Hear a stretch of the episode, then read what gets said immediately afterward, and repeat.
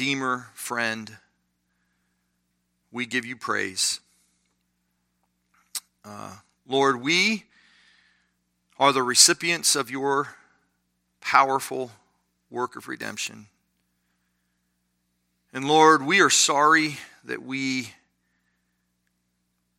are so prone to take our eyes off of you. And we need your mercy every day. But I am thankful that you are awesome and powerful and, and huge and big, and you are able to take care of us and lead us to our eternal home. And I pray, Father, that you would bless this class. Pray that you would bless Danny's class and the, the young kids that are in their Sunday school classes.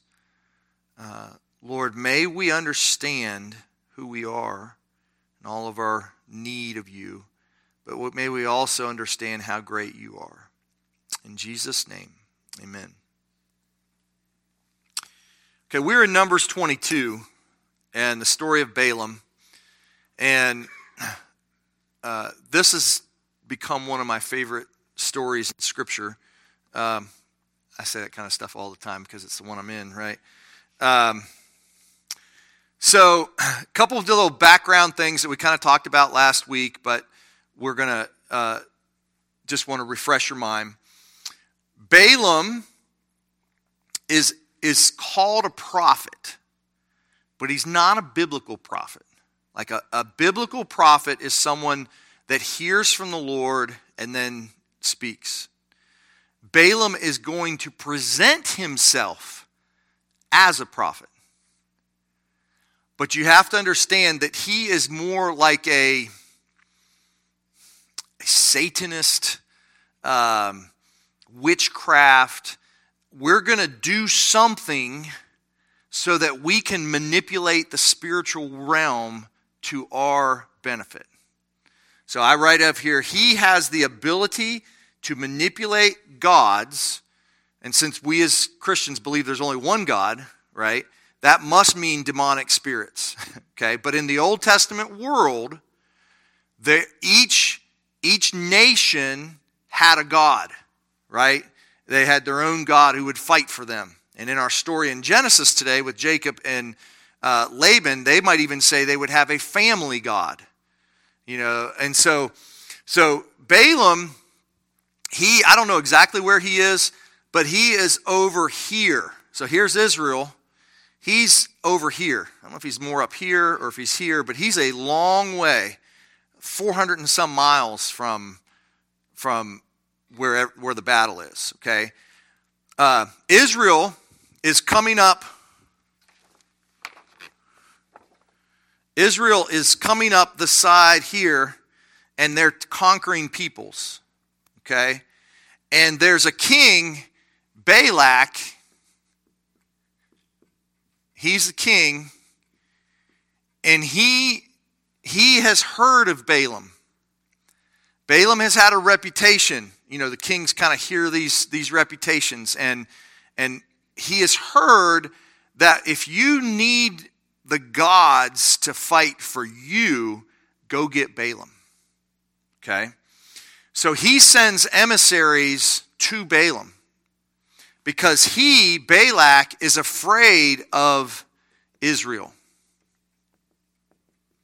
Okay? Now, so that's, that's just background of where we are. The other thing you really need to know is that Israel is 100% completely ignorant of everything that goes on between Balak and Balaam. So we're reading it in the story. And so at some point, Israel had to become aware of this, but they were not aware of it as in, in time. So and the reason why this is important is because we're going to see a battle between a human king and someone who's going to manipulate the gods. They're on one side, and they're going to try to get Yahweh to curse Israel. Now, you can imagine, this is his job. He can get one little demonic god to fight against another little demonic god, and this, this nation can overcome this nation, right? He's good at doing that, but now he's coming up against the God, right? So he's trying to, Balaam is going to try to manipulate Yahweh in the same way that he has tried to manipulate all the other gods in his time, okay? Any questions on that? Just to get you where that's, that's, if you don't under, get this portion of it, the whole story sounds like Balaam's a great guy. he is not a great guy. so he is, he is very evil. So, all right.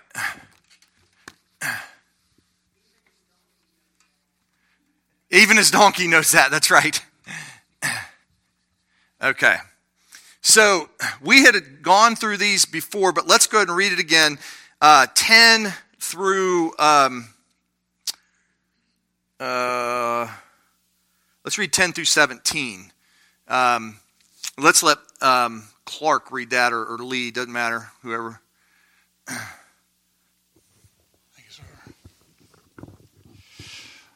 Balaam said to God, Balak, son of Zippor, king of Moab, sent me this message. A people that has come out of Egypt covers the face of the land. Now come and put a curse on them for me. Perhaps then I will be able to fight them and drive them away. But God said to Balaam, Do not go with them. You must not put a curse on those people because they are blessed.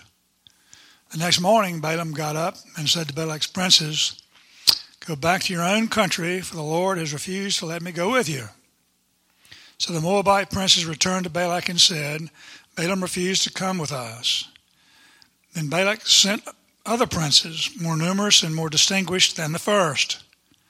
They came to Balaam and said, This is what Balak, son of Zippor, says Do not let anything keep you from coming to me, because I will reward you handsomely and do whatever you say. Come and put a curse on these people for me. But Balaam answered them, Even if Balak gives me a, a palace filled with silver and gold, I could not do anything great or small to go beyond the command of the Lord my God. Now stay here tonight as others did, and I will find out what else the Lord will tell me. All right, stop right there. Perfect. That's great. Okay, so follow this. The follow the, the steps, right? So number one, it's pretty amazing that God shows up. Because, you know, Balaam is like, he does his little thing, and, and, and God actually shows up to him. Now, up until this time, he had spiritual beings probably talked to him before. Like, I mean, I think in his past, he's, he's had an interaction, and he, he doesn't really realize how, who he's dealing with. He just thinks it's another God, right? So he says, he's talking to this spirit, you know, and, and uh, who happens to be Yahweh, and, and he says, You know, um, this King Balak wants me to get you to curse this people. It's just a simple request, right? And so he and so and then what does God say to him in verse 12? No. And his he tells him two things, right? Hey, wait, that's, that's, that's, the, that's the reason, but he tells him two things he can't do. He can't go with them and he can't curse them. Now, let me ask you something. Does God change his mind when, now I get it that God is relational, so like if, if, if God tells you to repent and then you repent, he changes his attitude towards you because you're, you're changed. But if the, if the attitude of the people is the same, does, does God speak one way and then turn around and speak the other way? No. So we have here do not go and do not curse. Okay? Very clear. And why can you not do these t- things? Because they are blessed. Okay? Very simple. Very clear cut. God's word is clear. Now, if if Balaam knew he was dealing with the with the true God, that'd be the case closed. End of story. But he thinks he's dealing with one of these, really, I call them demonic gods, that he can manipulate. So he he he goes back in the morning and he says, uh, I can't go with you. All right, so it sounds to us, oh, Balaam's in complete, um, he's in complete compliance with God, right? You'd say, oh, Balaam's a good guy. He, he just wants to do what God tells him to do. I can't go with you guys, okay? So the, the people, the, the con- little committee that comes to him, the ambassadors, they go back to Balak, the king, and they tell him. Now, what, what does Balak do then in verse 15?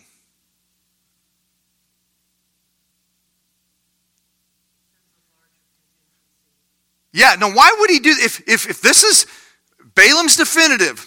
Nope, can't do it. Case closed. Why does Balak send another group? A more distinguished group, right? He, what, is, what does Balak assume about Balaam? Yeah, he's just telling me no because he just wants to bet more. You know, this is kind of like, no, nah, can't do it. Can't do it. You know, you're, you're underhanded. You know, you show up, flip them a, a $20 bill. They won't let you through customs. Well, how about a $100 bill, right? You know, you you're not doing it on not being able to do this on principle. You're doing it because I haven't offered you enough. Okay? So Balak uh, says, you know, sends him more. Okay? Um, he's going to honor him.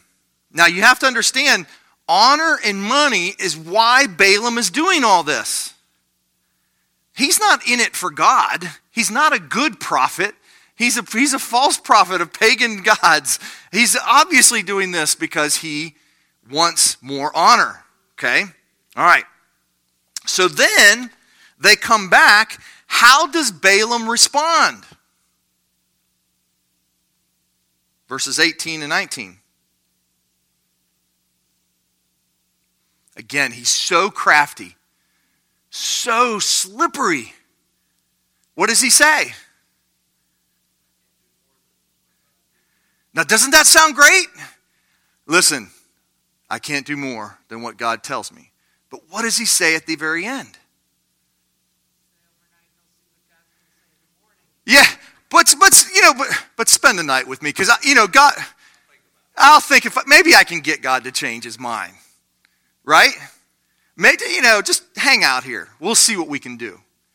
And his statement, I'm not going to do anything that God doesn't tell me to do, that's obviously what you'd want to say. Because if it, it is a false humility, it gets you off the hook, right? If, if you fail, oh, I can only do what God wanted me to do. You know, it's, it's, there's nothing. He should have said, look, you need to repent. You should go to this people and tell them this is a blessed people. You should, you should try to do treaties with them. You should try to fall into, you know, be with Israel. No. Let me see what I can do with this. Okay? So uh, let's pick up there in verse 20. So let's read 20. Let's see there. Uh, well, let's just read. Um, oh, let's see here.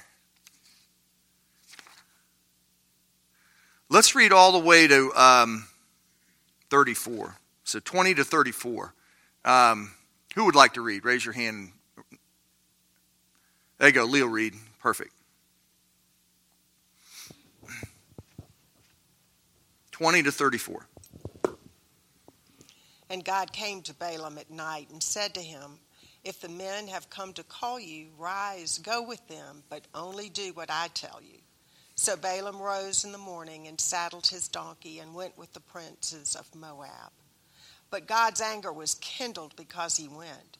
And the angel of the Lord took his stand in the way as his adversary. Now he was riding on the donkey, and his two servants were with him.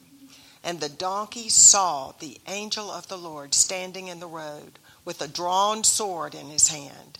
And the donkey turned aside out of the road and went into the field. And Balaam struck the donkey to turn her into the road. Then the angel of the Lord stood in a narrow path between the vineyards with a wall on either side. And when the donkey saw the angel of the Lord, she pushed against the wall and pressed Balaam's foot against the wall. So he struck her again. Then the angel of the Lord went ahead and stood in a narrow place where there was no way to turn either to the right or to the left. When the donkey saw the angel of the Lord, and she lay down under Balaam, and Balaam's anger was kindled, and he struck the donkey and his staff with his staff. Then the Lord opened the mouth of the donkey, and she said to Balaam, What have I done to you that you have struck me these three times? And Balaam said to the donkey, Because you have made a fool of me, I wish I had a sword in my hand, for then I would kill you. And the donkey said to Balaam, Am I not your donkey on which you have ridden all your life long to this day? Is it my habit to treat you this way? And he said, No. Then the Lord opened the eyes of Balaam, and he saw the angel of the Lord standing in the way with his sword drawn in his hand and he bowed down and fell on his face. And the angel of the Lord said to him, Why have you struck your donkey these three times? Behold, I have come out to oppose you because your way is perverse before me. The donkey saw me and turned aside before me these three times. If she had not turned aside from me, surely just now I would have killed you and let her live. Then Balaam said to the angel of the Lord, I have sinned, for I did not know that you stood in the road against me. Now, therefore, if it is evil in your sight, I will turn back. And read 35 too. Go ahead. And the angel of the Lord said to Balaam, Go with the men, but speak only the word that I tell you. So Balaam went on with the princes of Balak. okay. Again, we need to follow the, the, the, the flow of the text, uh, understanding the things that we've already uh, come to understand. So,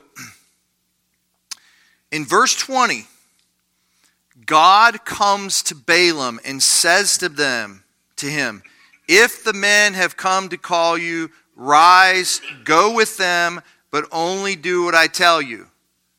Okay? Now, how do we interpret that? And I, I made Lee read, read forward because God gets angry, right? so, how do we interpret this statement of God?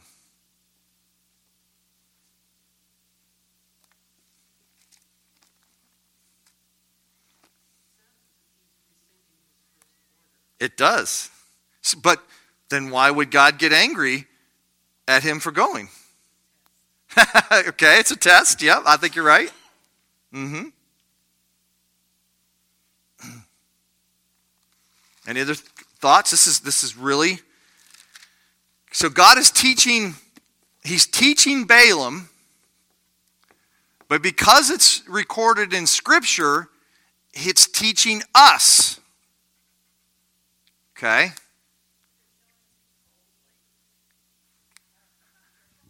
No, you're good. Yeah, it's showing God's control. That's the big picture. God is in control, not man. That's a huge very good. That's great. Um, you are to obey his word, and you're to learn that God doesn't change his word based upon your manipulation. That's an excellent way to put it. God is giving him a shovel to dig a deeper hole. It's kind of like God says, No, do not do this. And then he's insistent on doing it. And so God comes up to him, Yeah, go ahead. Because that's the way Balaam thinks all gods are. They can change. It'd be like God saying, um, think about um, uh, some, if God came to you and said, hey, Sam, go ahead and steal. What would you say? I mean, he, he's, in a, he's in a dream, he hears, and God says, go steal something. What would you say? Right. Because God's word has said, do not steal. But see, that's not the way they think about the gods. The gods are beings to be manipulated. They're, they're, they're selfish interest kind of gods. I can change on these things. So God basically says, Yeah, you want to treat me like another false God? Yeah, go ahead. Yeah, go. But that's not God's true moral command. He's playing Balaam's game. That's what he's doing. Okay? So, and we see that because God is going to, I, will say this because it makes it stronger. He is going to make Balaam look like an ass. And you are supposed to laugh. Think about this. Think about the most powerful spiritual forces in the world arrayed against you. And here, trying to get those forces to get your God to curse you, and God laughs. Are you kidding? I'm not a God to be manipulated like this. Okay, so he tells him to go. Okay, um, plays his game. He actually uses the same words that Balaam had said to the people only do what I tell you. He is so slippery in all this. Yeah.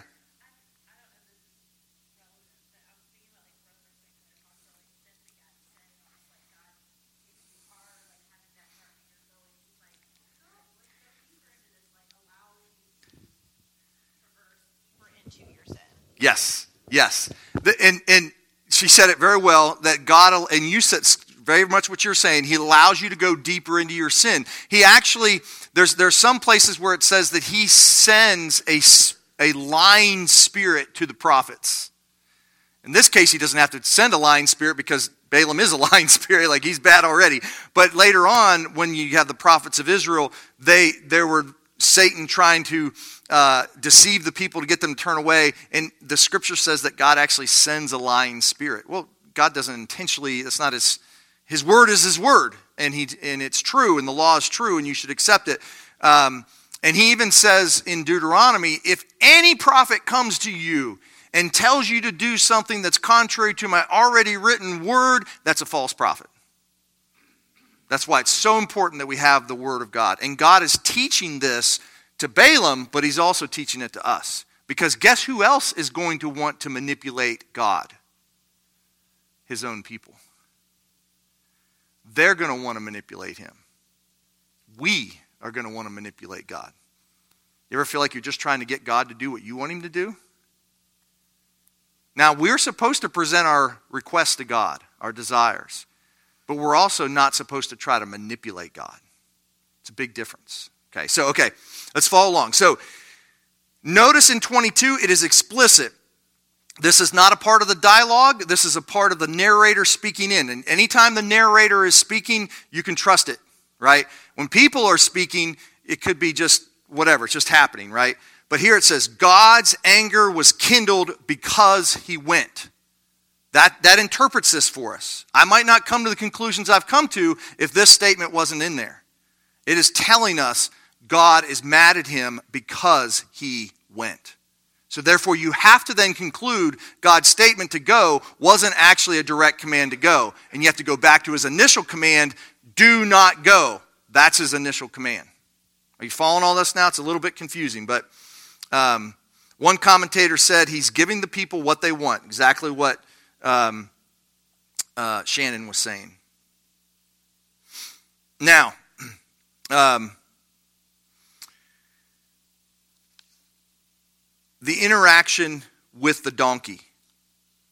Any thoughts or observations on that? Yes, Frank. Uh, here comes the microphone.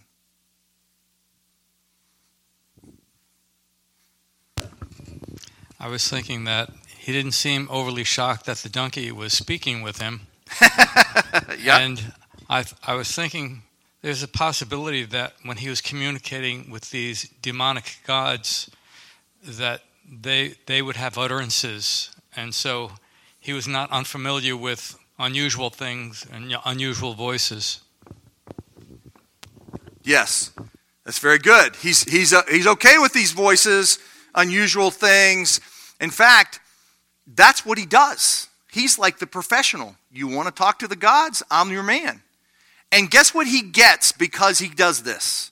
Honor, money. He is great because he can do this. And what does God tell us through the donkey? Don't, don't think about, don't think about the, the actual words of the donkey later on. What is he communicating to Balaam through the donkey?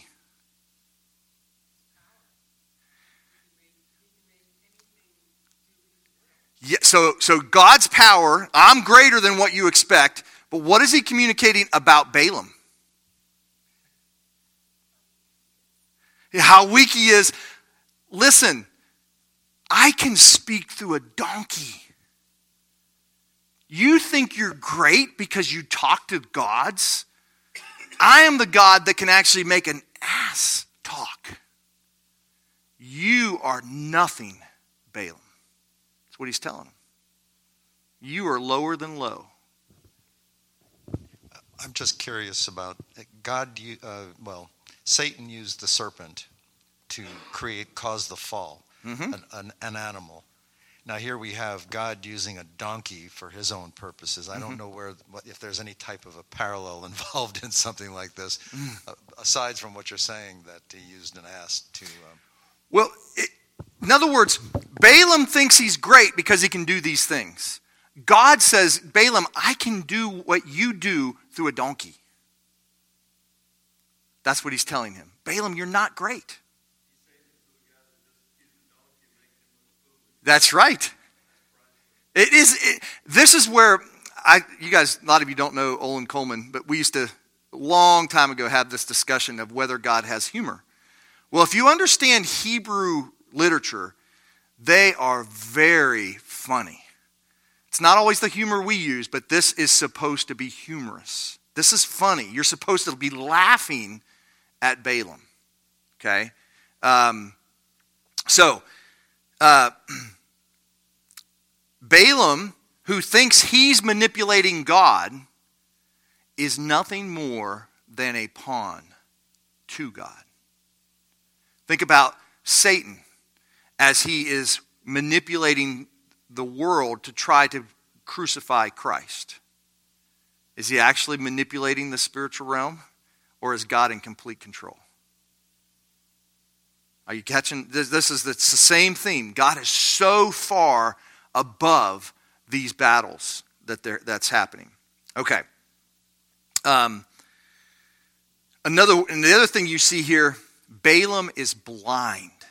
He, he professes to be one who can see, who knows the, the spiritual realm, and he is utterly blind to the spiritual realm. His donkey can see better than he can.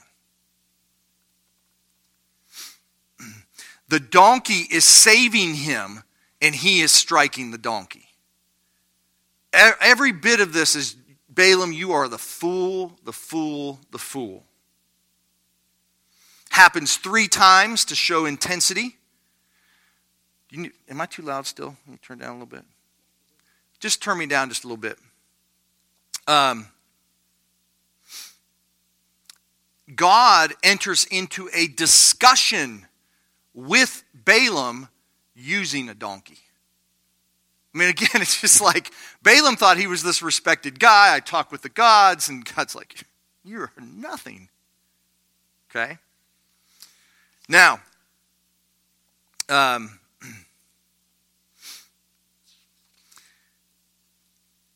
God tells Balaam in verse 32, what does he says? I have come out to oppose you because your way is perverse before me. What is perverse about Balaam? This could be several answers to this.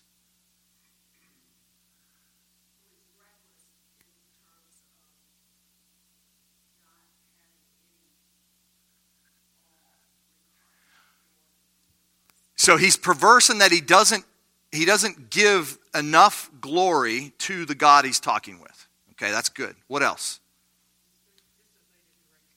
He's disobeyed a direct command. That's excellent. He still thinks he can manipulate this God. He is a self worshiper. That is very insightful. That is exactly right. You don't see it because it's not on the surface because he's saying all the right things. He comes out of this, oh, if I had known, I would have never done that. You know what I mean? Like it sounds so good. He's such a snake. Go ahead.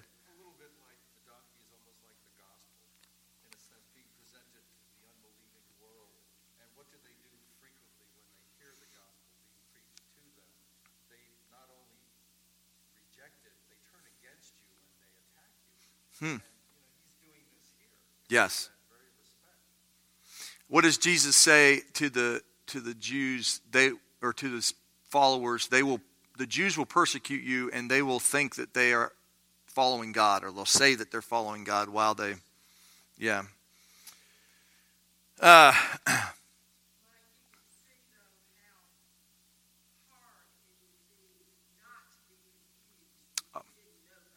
yes. Oh, I,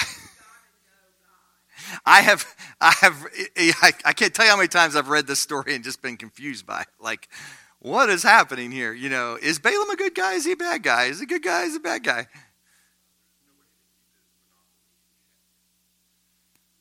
Yes. There's no one to keep his monopoly in check. Then in 34, and then in 34, he's already been told that his way is perverse. And then he says, if it is evil. What do you mean, if it is evil? It is evil. Your way is perverse. If it is evil, I'll turn back. He's still trying to get what he wants.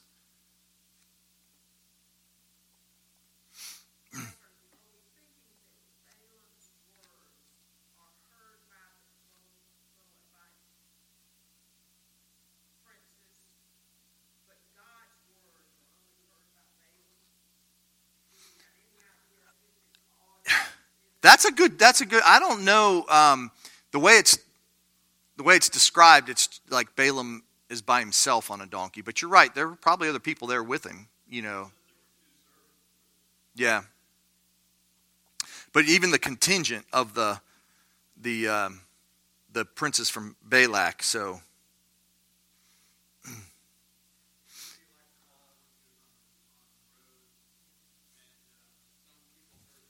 Mm-hmm.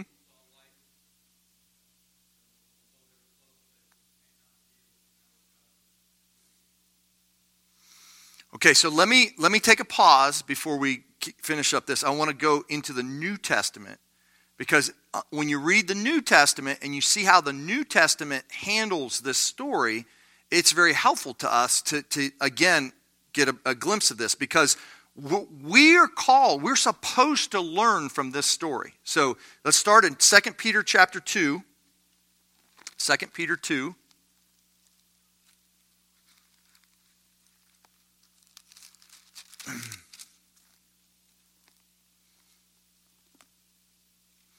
And I'll just read this one. But false prophets arose among the people, just as there will be false teachers among you, who will secretly bring in destructive heresies, even denying the master who bought them, bringing upon themselves swift destruction. And many will follow their sensuality, and because of them, the way of truth will be blasphemed and in their greed, they will exploit you with false words. Their condemnation from long ago is not idle, and their destruction is not asleep. Now, there's a lot of things you could learn from that, but just a couple basic truths. There will be false teachers among you. Balaam is a false prophet. He, he, he's not one of the prophets of Israel, but what what Peter is saying is even in the church will rise up similar prophets to Balaam. Okay?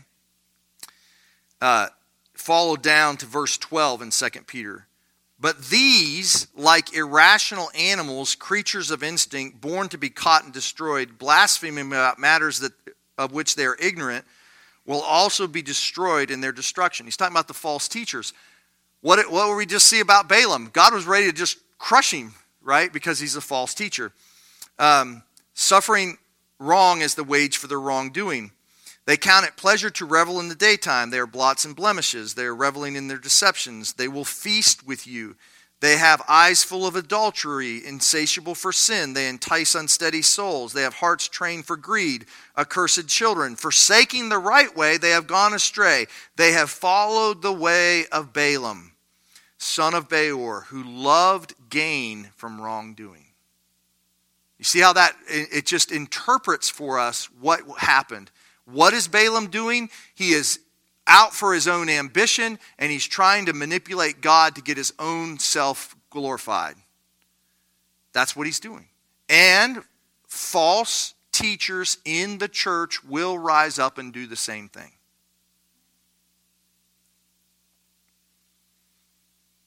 I'll just go on because it's the rest of the story. But was rebuked for his own transgression. A speechless donkey spoke with a human voice and restrained the prophet's madness.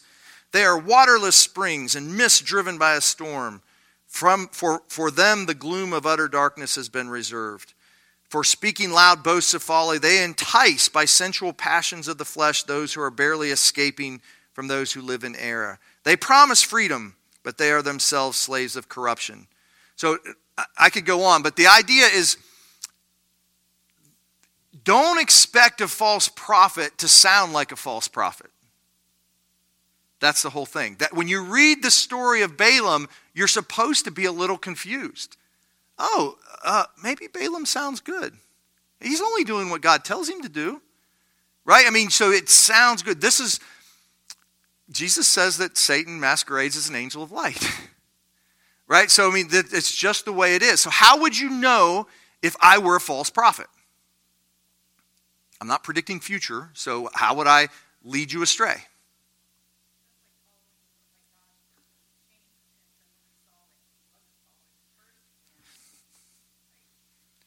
She said it. Did you guys hear that? She says God's word does not change. So when we saw that he wasn't following the initial commandment, that we knew that he's not right.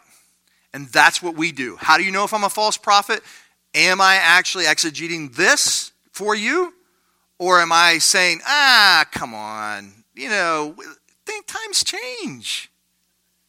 I mean, think about the church today. All the things that they say are okay. Often I tell myself, I would rather tell you the truth and condemn myself than to try to just, you know, say what you itching ears want to hear. So, um,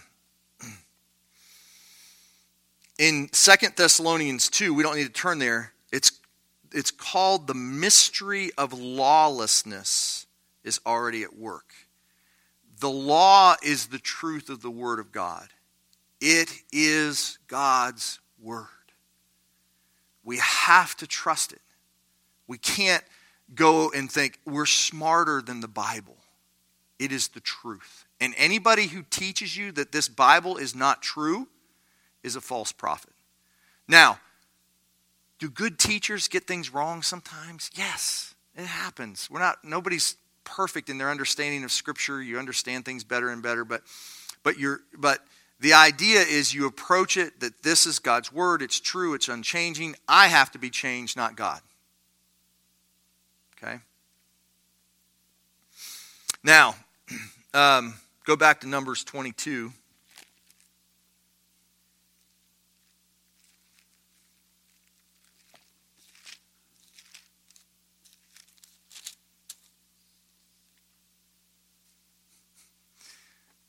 Verse 35. Um, let's have uh, Debbie. You want to read? Yeah, I, will let you just read 35, and then I'll keep the mic. I'll have you read some more after that. Probably read. Actually, don't, don't, I'm changing my mind. Just read um, read 35 through the end of the chapter. The angel of the Lord said to Balaam, Go with the men and speak only when I tell you. So Balaam went with the princes of Balak. When Balak heard that Balaam was coming, he went out to meet him at the Moabite town on the Arnon border at the edge of the territory. Balak said to Balaam, Did I not send you an urgent summons? Why didn't you come to me? Am I really not able to reward you? Well, I have to come to you now, Balaam replied. But can I say just anything? I must speak only what God put in my mouth. Then Balaam went with Balak to That's all right. Kerith. Yeah, that's all right. Just keep okay. moving. Okay.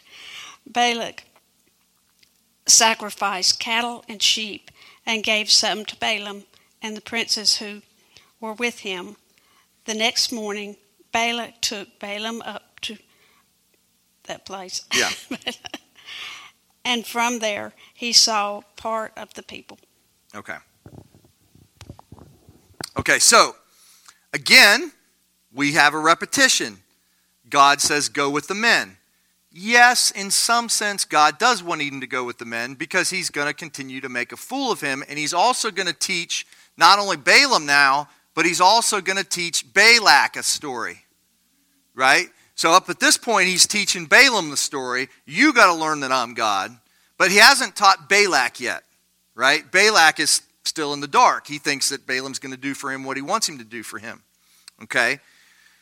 So he goes and uh,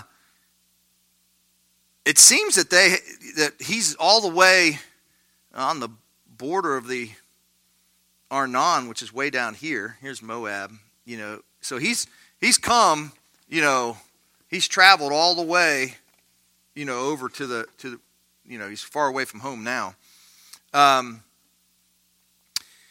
and uh, he goes out to meet him, and then in verse 37, what's Balak's first response? What took you so long, man? I, I paid you a lot of money. What are you doing? You're giving you honor. Why aren't you here yet? Because Balak still thinks that he's playing around with uh, little local gods. Um, and Balaam says to him, I've come to you. And then he says his same typical thing hey, I can only say what um, God wants me to say. Fine sounding words, but he would, what should he have said to uh, Balak? I have been humbled. I was wrong. This whole thing is not good. What, we're, what you're trying to do is wrong. He doesn't say any of that. He's going to keep playing the game. Actions speak louder than words. Okay? Balaam goes with Balak. What do they do in verse 40?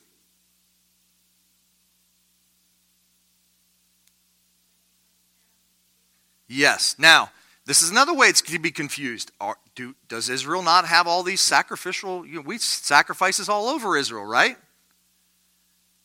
But what's different about these sacrifices?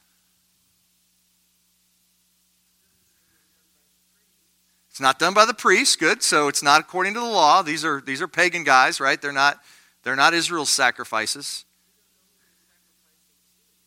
They don't know who you're sacrificing to. Yep. But that's the motivation. What does Balak want? He wants to defeat God's people, and he's going to try to get God to do it. And he thinks that if he offers a bunch of sacrifices, he can manipulate the gods.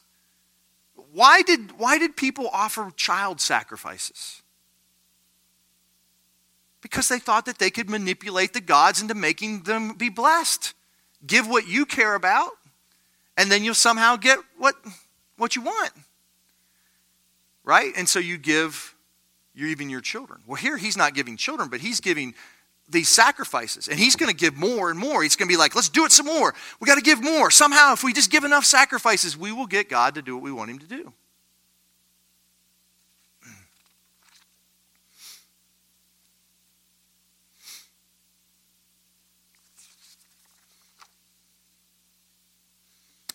I thought you guys might. This is a one of the gods of Baal right here. All over the place during there. It's like really pagan, terrible stuff. Um,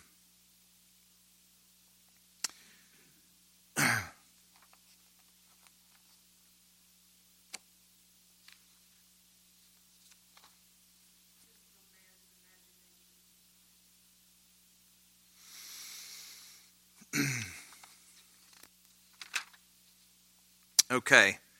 Um, at the end of 22, he brings him up and he looks and he sees the people. Which people does he see? Very last verse.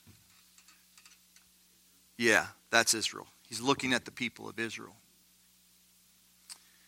Um, and Bamoth Baal, Baal is a cult center of the god Baal. That's why it's Bamoth Baal. And uh, the King James actually reads the high places of Baal.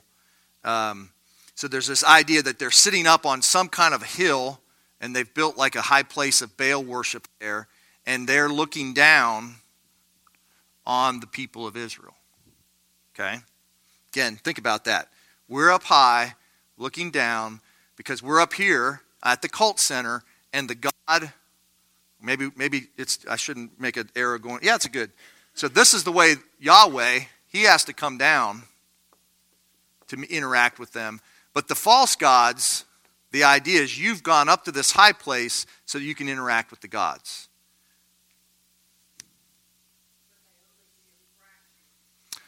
They only see a fraction of the people at this point, right? So let's go ahead. We got a little bit more time. Let's keep going here.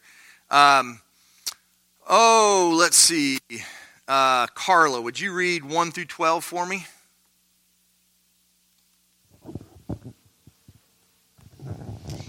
And Balaam said to Balak, Build me here seven altars, and prepare me seven oxen and seven rams. And Balak did as Balaam had spoken. And Balak and Balaam offered on every altar a bullock and a ram. And Balaam said unto Balak, Stand by thy burnt offering, and I will go. Peradventure the Lord will come to meet me, and whatsoever he showeth me I will tell thee. And he went to an high place. And God met Balaam, and he said unto him, I have prepared seven altars, and I have altered upon every altar a bullock and a ram. And the Lord put a word in Balaam's mouth, and said, Return unto Balak, and thus thou shalt speak. And he returned unto him, and lo, he stood by his burnt offering, or burnt sacrifice, he and all the princes of Moab. And he took up his parable, and said, Balak the king of Moab hath brought me from Aram out of the mountains of the east, saying, Come curse me, Jacob, and come defy Israel. How shall I curse whom God hath not cursed?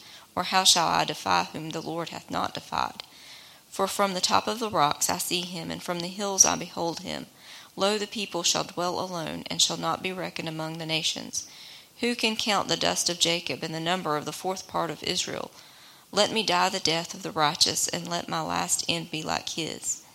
And Balak said unto Balaam, What have you done unto me?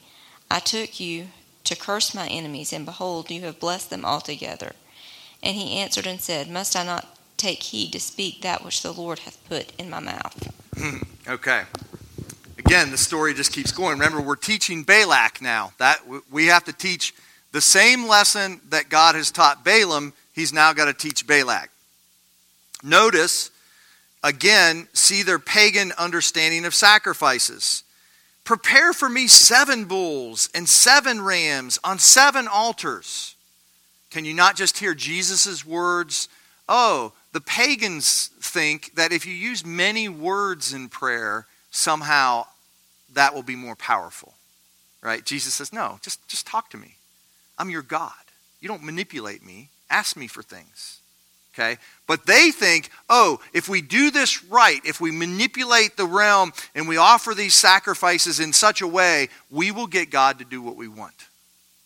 Okay? That's Balak's understanding. And it's even Balaam's understanding to some extent. Balaam continues to play the game because Balaam still wants to get money and honor from Balak. he pretends that he's in true submission to the Lord. Perhaps God will meet with me.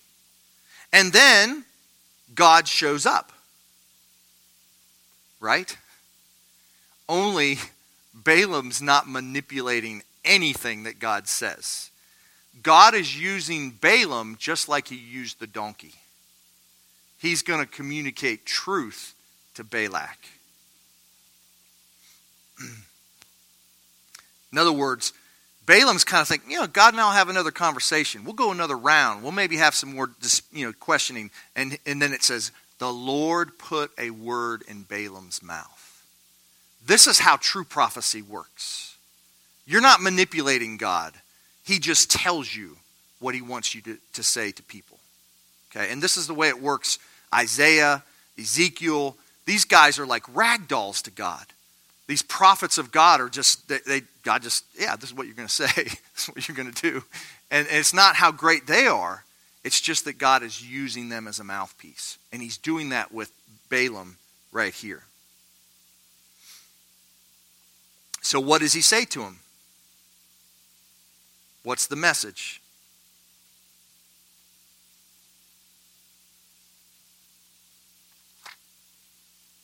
I can't curse them. You crazy? Curse Israel?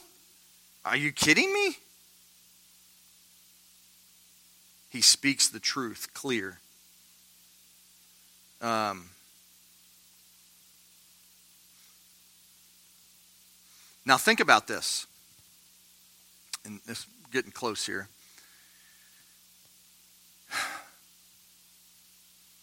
Does the blessing of God upon his people depend upon me?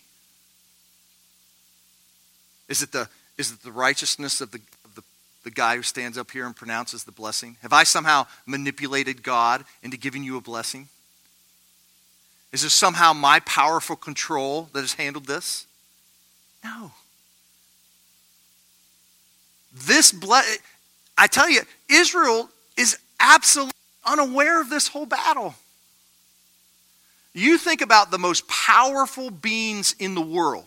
I don't care for spiritual beings, rulers, doesn't matter. They are arrayed against you. They want to curse you. Can they actually get God to curse you? No. They can destroy flesh and blood. They can, they can take away, but they cannot separate you from the love of God in Christ Jesus. If you are in Christ Jesus, the blessing of God is upon you. Period.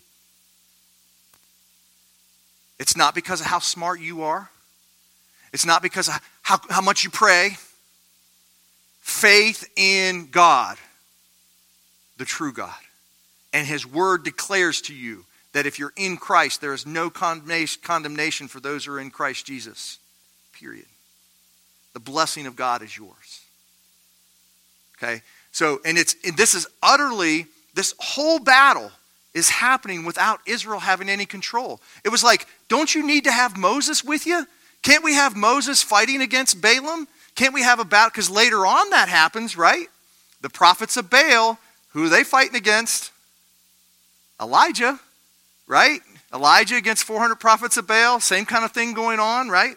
So this, this idea of there being this spiritual battle taking place, it's just, it's not that we don't ever participate in it. Paul says that, that you are fighting a spiritual battle in Ephesians 6 and you take up the armor of God. You must fight this. Yeah, give him the microphone. Um, but isn't it refreshing at the very beginning, at the inception of trying to talk about this whole spiritual battle, that, that this battle takes place and Israel doesn't even know it takes place? Isn't that refreshing? That God is somehow above it all and he is not going to be manipulated to curse the, those who are in Christ Jesus. Go ahead, Nathan. And when he says, I cannot curse them because God hasn't cursed them, he's basically admitting in the past, anyone that he's cursed, it was in God's control that they were cursed, not in my control. That's right. Yep.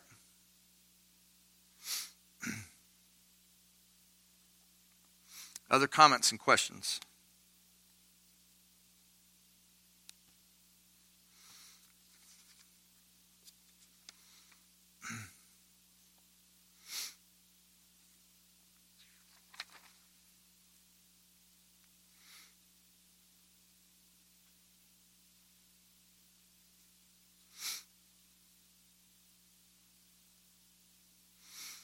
In verse 10, we're going to stop here, even though there's another section to go.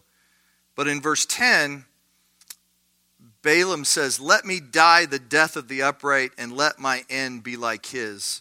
Um, I would just say, don't be fooled by Balaam. uh, anymore. But it does, he is speaking truth that it would be better to die with the upright than to be with the false prophets. That's, that's the, the idea. It's kind of like the, um, the Shadrach, Meshach, and Abednego. We're serving God. God wants to take us out. God can take us out. But we are not going to bow down to you.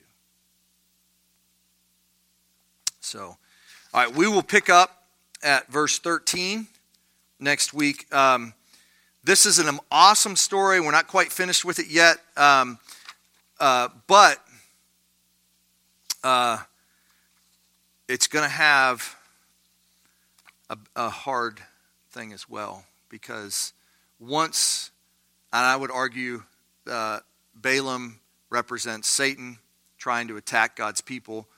Uh, once, once the direct assault on God's people is lost, he goes to other avenues, and that is simply deceiving God's people to, to go into sin. And so it's a whole other whole other battle. But we will we'll get there as we go along. But um, yeah, it's uh, we are. What does Luther say? If not the right man, if if the right man were not on our side, our striving would be losing. But we do have the right man on our side. So remember that God laughs. He has won the battle. He is not threatened. Don't worry about. I mean, we're going to worry. We worry about governments. We worry about uh, economics. We worry about all these things. But just realize God is above it all. He's above it all. And, and you are His. So, Father, thank you so much for the Word of God. And Lord, uh, give us faith. Give us the grace to submit our hearts to you rather than try to manipulate you. Help us to to learn from you. Forgive me, forgive us for our sins, Lord. We we are not it's not like Balaam does this and we don't try to do it. It's a it's a universal struggle that we all have to submit to you rather than try to manipulate you. And I pray God that you would help us in that because of your greatness and your goodness. And help us to live as people who know that we're under your blessing. In Jesus' name, amen.